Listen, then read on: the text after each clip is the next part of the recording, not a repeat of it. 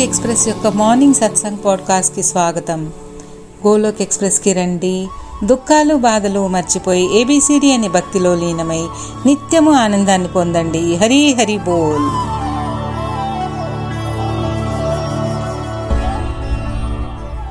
హరి హరి బోల్. జై శ్రీకృష్ణ.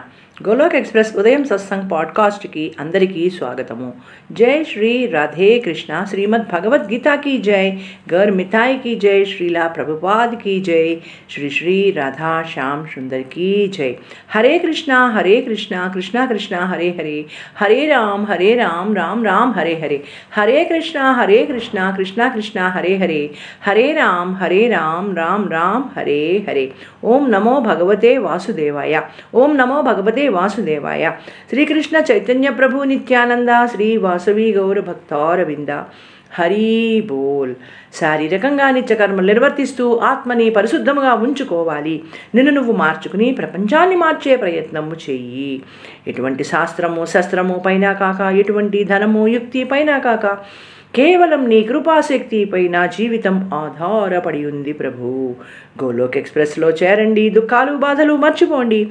ఏబిసిడి భక్తి మాధ్యం ద్వారా జీవితాలని ఆనందమయము చేసుకోండి.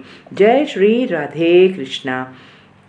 ఈరోజు సత్సంగ్కి అందరికీ స్వాగతము. ఈనాటి సత్సంగ్లో అధ్యాయ ఒకటి కురుక్షేత్ర యుద్ధ రంగంలో రెండు సేనలను అర్జునుడు పరిశీలించుట అనే దాని యొక్క వివరణ మరి ఒకసారి క్షుణ్ణంగా వివరించుకుందాము. ఉభయ సేవలయంద సేనలయందలి ప్రధాన వీరుల పరిగణ వారి సామర్థ్యము ఉభయ వీరుల శంఖధనుల వర్ణన మోహగ్రస్తులైన అర్జునుడి విషాద వర్ణనము. ఈ అధ్యాయంలో సేనల నిరీక్షణ అనేది దేనితో పోల్చబడినది? మనలో ఉన్న వేరే వేరే తత్వాలు అనుకూలతలు ప్రతికూలతలు మనలో ఉన్న బలహీనతలు మానసిక ఆందోళనలు. అటువంటప్పుడే మన స్వభావము ఆ భగవానుడి శరణాగతిలో ఉండకుండా కౌరులలో అహంకారి అయిన దుర్యోధనుడి మనస్తత్వాన్ని వానిలో ఉన్న చెడు లక్షణాలతో పోల్చబడినది. ఎవరైతే వారికి ఉన్న చిన్న విషయాలకే వారిలో ఉన్న కొన్ని గొప్పతనాలకి అంటే ఉదాహరణ మాకు ఉన్నంత బలగము సేనలు వాహనాలు ధనధాన్యాలు ఇవన్నీ ఇతరులతో పోల్చుకుంటే ఎదుటివారికి అంటే ఇక్కడ పాండవులు కేవలం ఒక భీముడి బలముపై ఆధారపడి ఉన్నవి చాలా స్వల్పమైనది అనే భావముతో చెప్పబడినది. అయితే మనము దీని నుండి ఏమి గ్రహించాలి? అహంకారపూరితముగా ఉండకుండా భగవానుడి శరణాగతిలో ఉంటే కలిగే ఆత్మానందము విజయము ఎంతైనా ధైర్యాన్ని ఇస్తుంది. ఆత్మస్థైర్యము అనుకూలత పెంపొందుతుంది అని. భక్తిభావము పెంపొందిన నాడు నిర్భయత్వము వస్తుంది. ఇక్కడ ఆ భగవాన్ శ్రీకృష్ణ అర్జునుడికి అంతటి విషాదము నుంచి బయటపడి యుద్ధానికి సన్నద్ధుడు కావాలి అని ఉపదేశించి తయారు చేసినప్పుడు మానవులకు మార్గదర్శము కాలేడా? ఆ శ్రీహరి శరణాగతిలో ఉండి ఆనందముగా ప్రేమగా ప్రతి వ్యక్తికి ఆ భగవాన్ శ్రీకృష్ణాన్ని యాడ్ చేస్తూ ప్రతిదీ ఆ భగవానుడి కృప వలన ఆ భగవానుడి ఆజ్ఞానుసారము చేయగలగాలి అనే భావన ఏర్పడాలి. ఎవరిని ఎవరు దేనితోనూ ఫోర్స్ చేయలేము. మనంతట మనము ఏ రకంగా జీవితాన్ని మలుచుకోవాలి అనేది మనము నిర్ణయించుకోవాలి. అటువంటి జ్ఞానము భగవంతుడు కేవలము మనిషికే ఇచ్చాడు కదా. మనసుంటే మార్గము తప్పకుండా దొరుకుతుంది అనేది చాలా సత్యము. మనము జీవితమంతా నేర్చుకునే స్టేజ్లోనే ఉంటాము. మనకి తెలిసిన జ్ఞానము విషయాలు చాలా స్వల్పమైనవి. అయితే ప్రస్తుతము ఈ కలియుగంలో ఏమి చేస్తున్నాము? ఏదో అశాంతి అసంతృప్తి మానసిక సంఘర్షణల వలన ఎవరిని భక్తి మార్గములోకి రానియకుండా చేస్తోంది. వచ్చినా దానిలో స్థిరంగా ఉండలేకపోతున్నారు ఎదగలేకపోతున్నారు.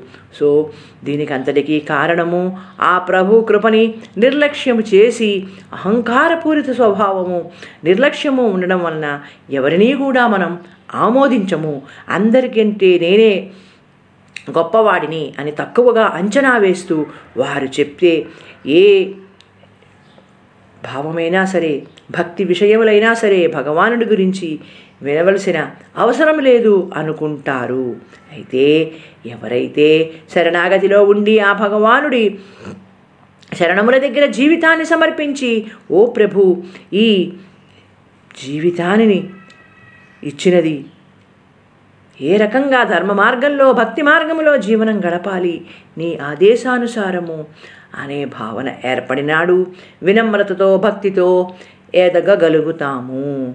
ఈ మనసు చాలా చంచలమైనది. పరిపరి విధముల ఆలోచన చేస్తూ ఉన్న సుఖశాంతులు పోగొట్టుకుంటూ ఎప్పుడు నాకైనా అన్ని బాధలు నే నాకైనా అన్ని కష్టాలు అనే ఒక నిస్సహాయక స్థితిలో ఉంటూ సంఘర్షణకు లోనవుతూ మనం ఎంతో ప్రతికూలంగా గడిపగలి గడిపేస్తున్నాము. ఈ కురుక్షేత్ర సంగ్రామం అనేది శ్రీకృష్ణ అర్జున సంవాదము భగవద్గీత సందేశము ఇవన్నీ ఎవరినైనా ఒక వ్యక్తి లేకపోతే ఒక కుటుంబాన్ని పరిస్థితిని వివరిస్తోందా? ఎవరిదైనా ఆస్తి తగాదాలని చూపుతోందా? అంటే అలా కాదు కదా. ఇది కేవలము ఒక అధర్మాన్ని నాశనం చేయడానికి ధర్మాన్ని రక్షించడానికి జరిగిన యుద్ధము. అర్జునుడు ఇంతటి విజయం కోసం పోరాడవలసి వచ్చి కూడా శ్రీకృష్ణ భగవాన్ ఎంతగా ఉపశేషించినా శారీరక లెవెల్లో ఆలోచన చేయడం వల్ల విచలిత మనస్కుడై తన వారిపై ఉన్న మోహము ప్రేమ వలన అస్త్రశస్త్రములు వదిలి నిస్సహాయ స్థితిలో రథముపై చతికిల పడిపోయాడు. అటువంటి పరిస్థితి ఎందుకు వచ్చింది? ఇది అంతా ఆ భగవానుడి మాయ. అయితే ఆ భగవాన్ శ్రీకృష్ణ కృప వలన దివ్య రూపమును దర్శించగలిగే దివ్య దృష్టిని పొంది అర్జునుడిలో ఉన్న అన్ని సందేహములకు సమాధానము దొరికింది. తనలోని ఆ వాత్సల్యము మోహము నుండి బయటపడేలా చేసి తన జీవిత అత్యుత్తమ ఉన్నత లక్ష్యము కర్తవ్యము ఏమిటి అనేది తెలుసుకునేలా చేయగలిగాడు శ్రీకృష్ణ భగవాన్.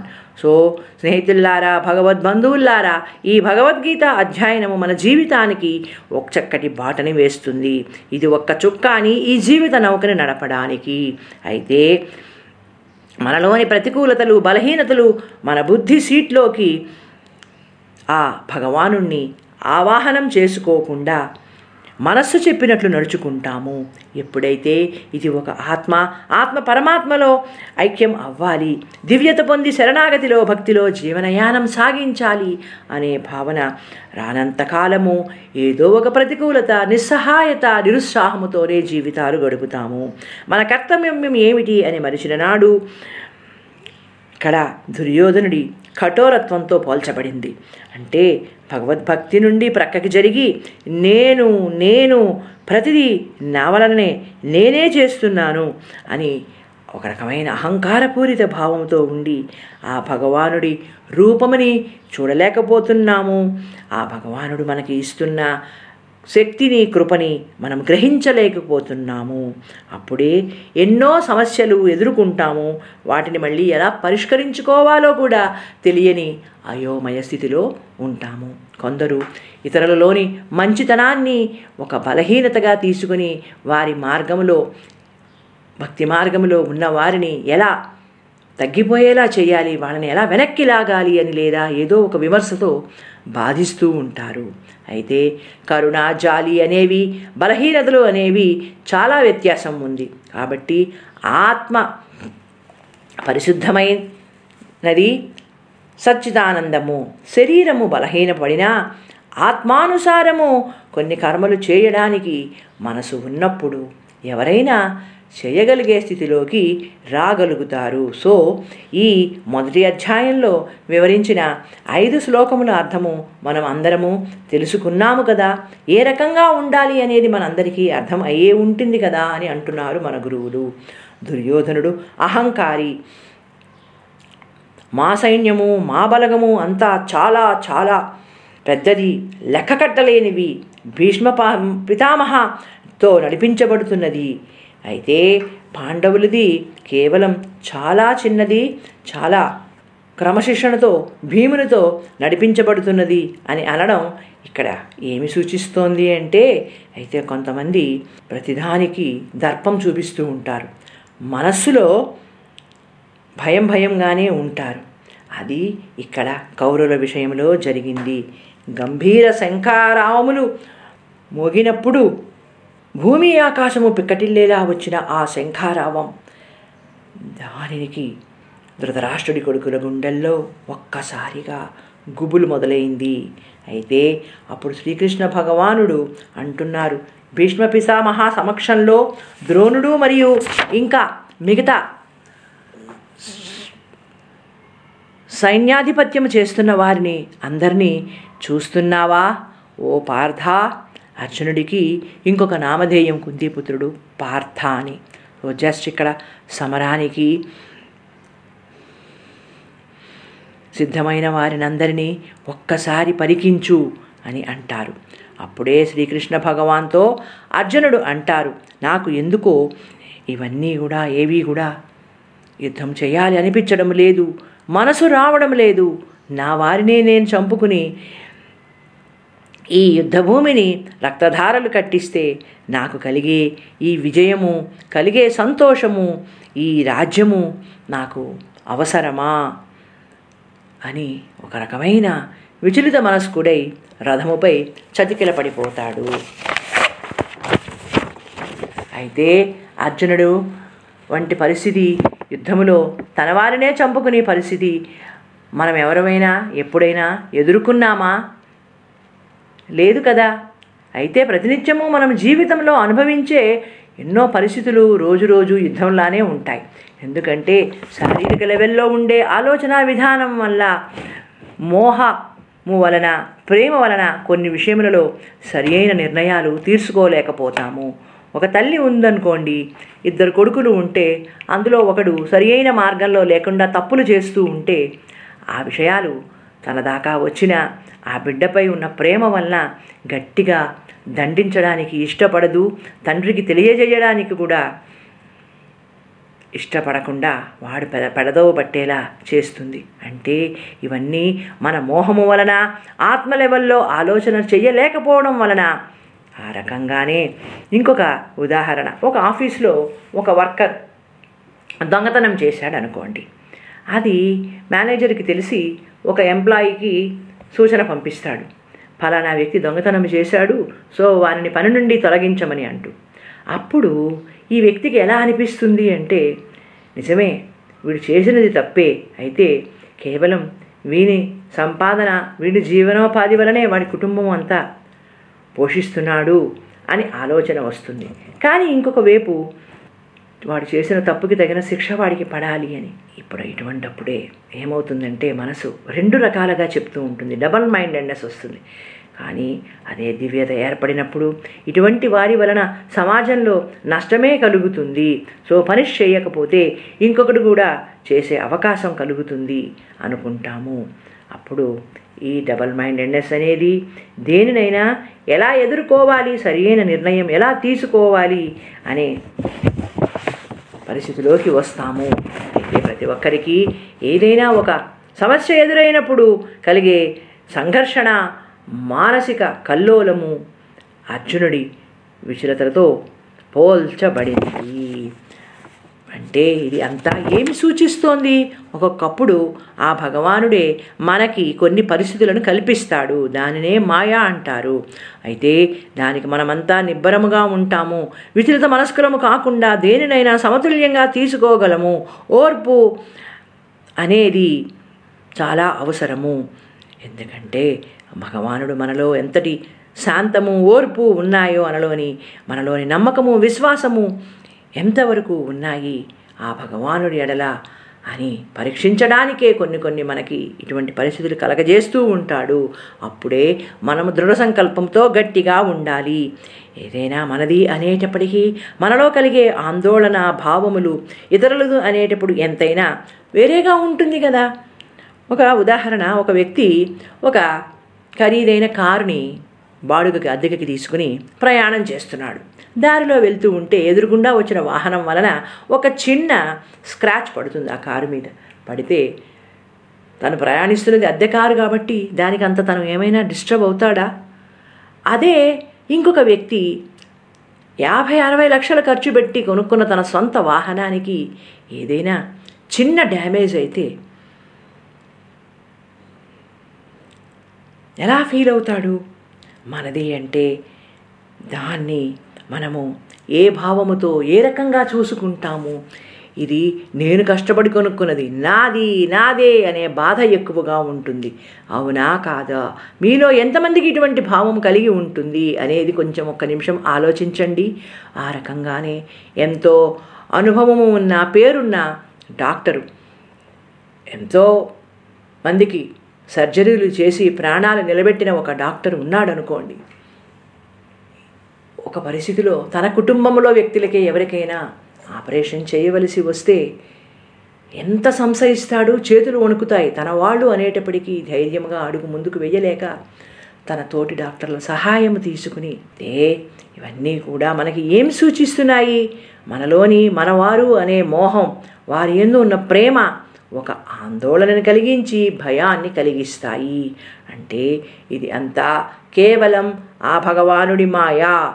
అలానే ఒక డెబ్భై ఎనిమిది ఎనభై ఏళ్ళు వచ్చిన ఒక ముసలి తండ్రి ఉన్నాడు అనుకోండి తనకి ఇద్దరు పిల్లలు ఉంటే పెద్దతనం వచ్చింది ఏ రోజు ఎలా ఉంటానో అని వీలునామా ఏర్పాటు చేయాలి అనుకుంటాడు అనుకోండి. కానీ ఒకడు సరి అయిన అలవాట్లు లేనివాడు దేనినైనా సరే ఎంత నాశనం చేసే లక్షణం ఉన్నవాడు అనుకోండి.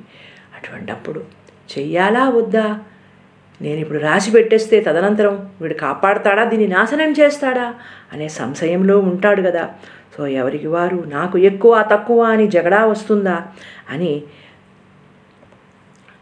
ఆ పిల్లల మీద ఉన్న మోహం వలన ఏది చెయ్యాలో చేయవద్దో అనే సందిగ్ధంలో ఉంటాడు.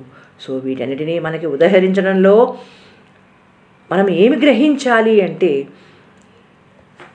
తాత్కాలిక ఆనందం కోసం ఈ బాహ్య ప్రపంచంలో మాయలో పడి కొట్టుకుంటూ అసలైన ఆత్మానందాన్ని పొందలేకపోతున్నాము అని తెలుసుకోవాలి. మానవుడు ఎప్పటికప్పుడు తాత్కాలిక ఆనందం పొందాలి అనే భావము ఉండడం వలన శాశ్వత ఆనందం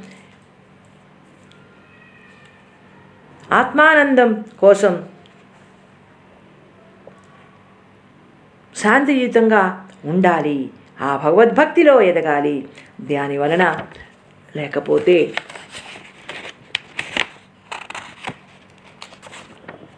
మానసిక సంఘర్షణలు ఆందోళనలు మొదలవుతాయి అని తెలుసుకోవాలి.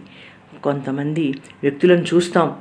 జీవితం అంతా చాలా బాగా ఎంజాయ్ చేసి భగవద్భక్తిలో ఎదిగి ఏదైనా సరే తనకు అంటూ ఒక ప్రత్యేకత ఏర్పరచుకుని జీవనయానం నడిపినవాడు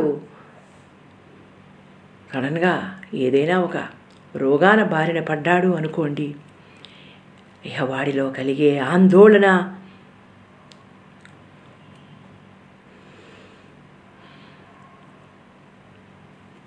ఎంతగా ఉంటుంది అనేది ఎటువంటి మానసిక సంఘర్షణకి లోనవుతాడు అనేది ఆ నిమిషాన తనలో ఉన్న అనుకూలతంతా పోయి ప్రతికూలతలకు వెళ్ళిపోయి భయ ఆందోళనకు గురి అయి భగవాన్ నాకు ఈ జీవితం ఇంక వద్దు. ఈ బాధ నేను భరించలేను. నాకు ఏదైనా ఒక ఇంజక్షన్ ఇచ్చి నా జీవితాన్ని అంతం చేసే అనే పరిస్థితికి వస్తాడు. ఇది అంతా ఎందువలన? వానిలోని కలిగిన భయం బలహీనత. ఆ భగవానుడి భక్తిలో ఉండలేక చంచలత వలన మన బుద్ధి అనే సీట్లో భగవాన్ శ్రీకృష్ణాన్ని ఆహ్వానించలేక విపరీతమైన ఆందోళనకి గురి అవ్వడము వలన ముందు చూస్తే నొయ్యి వెనక చూస్తే గొయ్యి అన్నట్లు ఎటూ వెళ్ళలేరు. ఎందులోనూ స్థిరంగా ఉండలేరు. ఇవన్నీ అధ్యాయం ఒకటి నుంచి మనకి ఇస్తున్న సూచనలు. ఏమిటి అనేవి తెలుసుకోవాలి. చాప్టర్ వన్లో భగవాన్ శ్రీకృష్ణ ఏదైనా పరిష్కారం అర్జునుడికి ఇచ్చారా అంటే ఇచ్చిన అర్జునుడు స్వీకరించే స్థితిలో ఉన్నాడా అంటే విచలిత మనస్కుడై అస్త్రశస్త్రములు వదిలి రథములో చతికిలబడిపోయాడు. ఆ భగవాన్ శ్రీకృష్ణ ఎడల భక్తి భావముతో వినమ్ర భావముతో శరణాగతిలో భగవాన్ నీ ఆదేశానుసారము వినడానికి నేను సన్నదునవుతున్నాను కానీ ఇంకా అన్నిటినీ స్వీకరించే మనస్తత్వంలోకి రాలేకపోతున్నాను. ఎందుకంటే ఇది అంతా భగవానుడు కల్పించిన మాయ వలన. ఇంకా ఇంకా ఎంత చెప్పినా అర్థం చేసుకోకుండా తన మానసిక ఆందోళన విచలతలో ఉండేలా ఉన్నాడు అన్నప్పుడు ఆ భగవానుడు తన భక్తుడి శ్రేయస్సు కోసం కొంచెం ఒక జలక్ ఇచ్చి పరిస్థితి వస్తుంది. కొన్ని మాటలు ఎవరెంతటి వారు ఆలోచించుకుని సరి అయిన మార్గంలోకి వచ్చేలా చెయ్యాలి అంటే కొన్ని సందర్భాలలో కఠినత్వం చూపించాల్సి వస్తుంది. అది అంతా మన మంచికే. ఎటువంటి పరిస్థితినైనా విచలితులం కాకుండా మంచి అయినా చెడునైనా సమతుల్యంగా తీసుకోగలిగే స్థితికి రాగలగాలి. ఓ ప్రభు ఏదైనా అంతా నీ కృపా శక్తి దేనినైనా ఎదుర్కొని తట్టుకునే శక్తి బుద్ధి ప్రసాదించు అని వినమ్రతతో ప్రార్థన చెయ్యాలి. ప్రతి వారికి ఓర్పు అనేది చాలా అవసరము. దాని ఫలితము దివ్యంగా ఉంటుంది. ఎందుకంటే ఇక్కడ అర్జునుడికి వచ్చిన అవకాశము స్వయంగా ఆ భగవానుడే జ్ఞానం ఇస్తానంటే స్వీకరించే పరిస్థితిలో లేకపోవడం. తర్వాత ఆలోచించుకుంటే అర్జునుడికి ఎంతో బాధ కలిగిస్తుంది. ఎందుకంటే అవకాశం అనేది తలుపు తట్టినప్పుడే దానిని వినియోగించుకోవాలి. సో స్నేహితుల్లారా భగవద్బంధువుల్లారా ఈ అధ్యాయ ఒకటిలో అర్జునుడి పరిస్థితి మన మానసిక సంఘర్షణలకి పోల్చబడినది. ఏది అయినా శరణాగతిలో ఆ భగవానుడికి ప్రార్థన చెయ్యగలగాలి. ప్రభు నీ ఆ జ్ఞానుసారము నీవు ఇచ్చిన ఈ జీవితాన్ని నీ పాదాల దగ్గర సమర్పిస్తున్నాను. నన్ను ఏ రకంగా తీర్చిదిద్దుతావో చింతన వదిలి నీ చింతలోకి వచ్చేలా చేస్తావో అంతా నీ దయ అనే పరిస్థితిలోకి రావాలి. ఇక తర్వాత రెండవ అధ్యాయంలో అర్జునుడు వినమ్రత శరణాగతితో ఏ రకంగా మలచబడతాడు?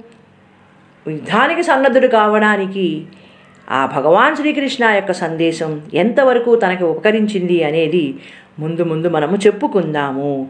సో మనకి నీటి యొక్క విలువ విపరీతంగా దాహం వేసినప్పుడే తెలుస్తుంది కదా. అలానే ఎవరికి వారికి వారి వారి మానసిక స్థితిని బట్టి దేనినైనా తట్టుకునే శక్తి ఏ రకంగా ఉంటుంది? దేనికోసం ఆ భగవానుని ప్రార్థించాలి అనేది మనలోని మానసిక సంఘర్షణలు తగ్గించుకుని ఆధ్యాత్మిక స్వస్థత కోసం సాధన చేయాలి అని నిఖిల్ గారు అంటున్నారు. వారు ఆస్ట్రేలియాలో ఘోరమైన ప్రమాదానికి గురి అయినప్పుడు తన వారు ఎవరు దగ్గర లేని సమయంలో ఎంతో మానసిక సంఘర్షణకు లోనయ్యి శారీరకంగా బలహీనపడి తనంతట తాను లేచి ఒక కప్పు టీ కూడా తాగే స్థితిలో లేనప్పుడు ఇది అంతా రెండు వేల ఏడు రెండు వేల తొమ్మిది సంవత్సరం మధ్యలో జరిగినవి. అప్పుడే వారికి తన పూర్వజన్మ వాసనలు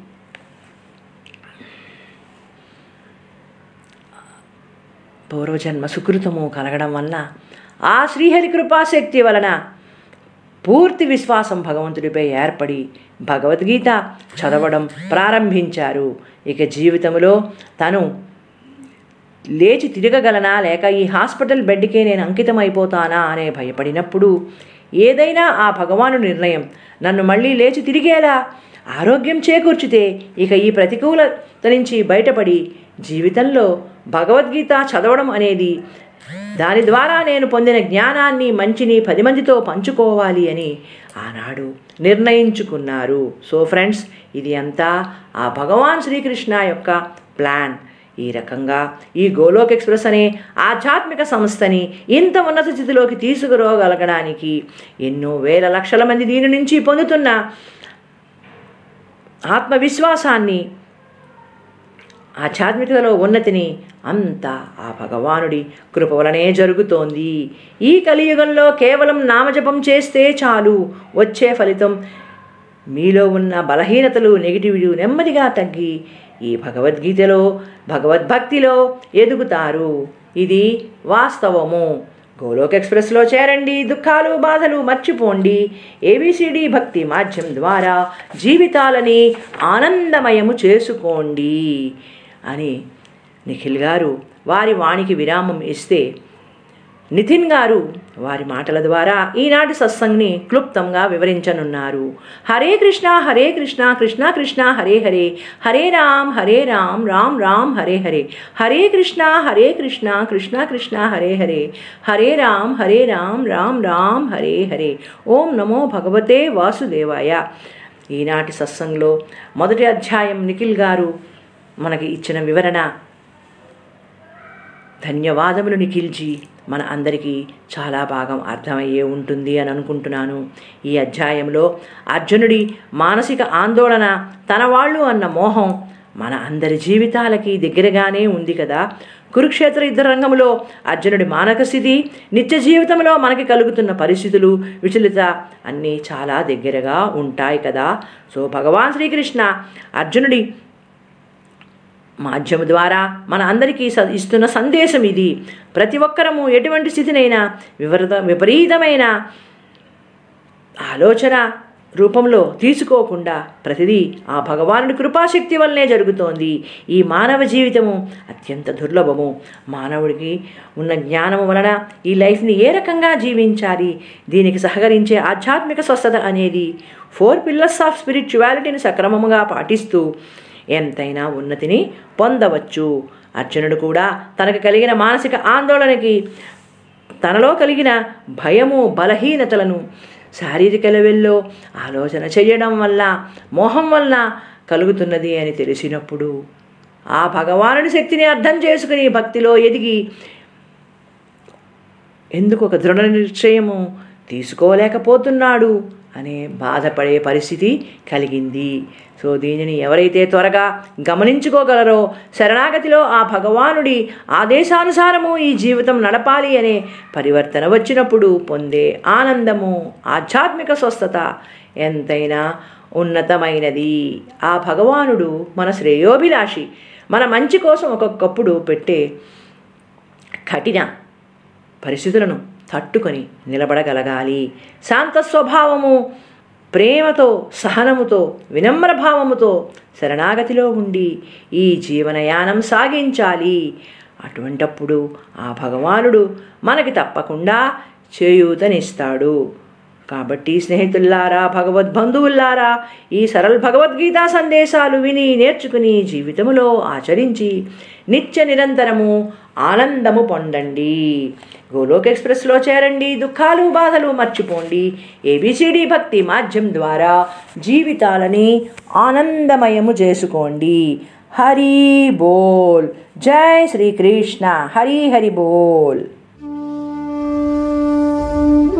గోలోక్ ఎక్స్ప్రెస్లో చేరడానికి మీరు మా email address info at the rate Golok express dot O R G ద్వారా చేరవచ్చును లేదా వాట్సాప్ టెలిగ్రామ్ నెంబర్ పైన seven zero one eight zero two six eight two one ద్వారా కూడా చేరవచ్చును లేదా ఫేస్బుక్ యూట్యూబ్ ఛానల్ ద్వారా కూడా చేరవచ్చును. హరి హరి బోల్.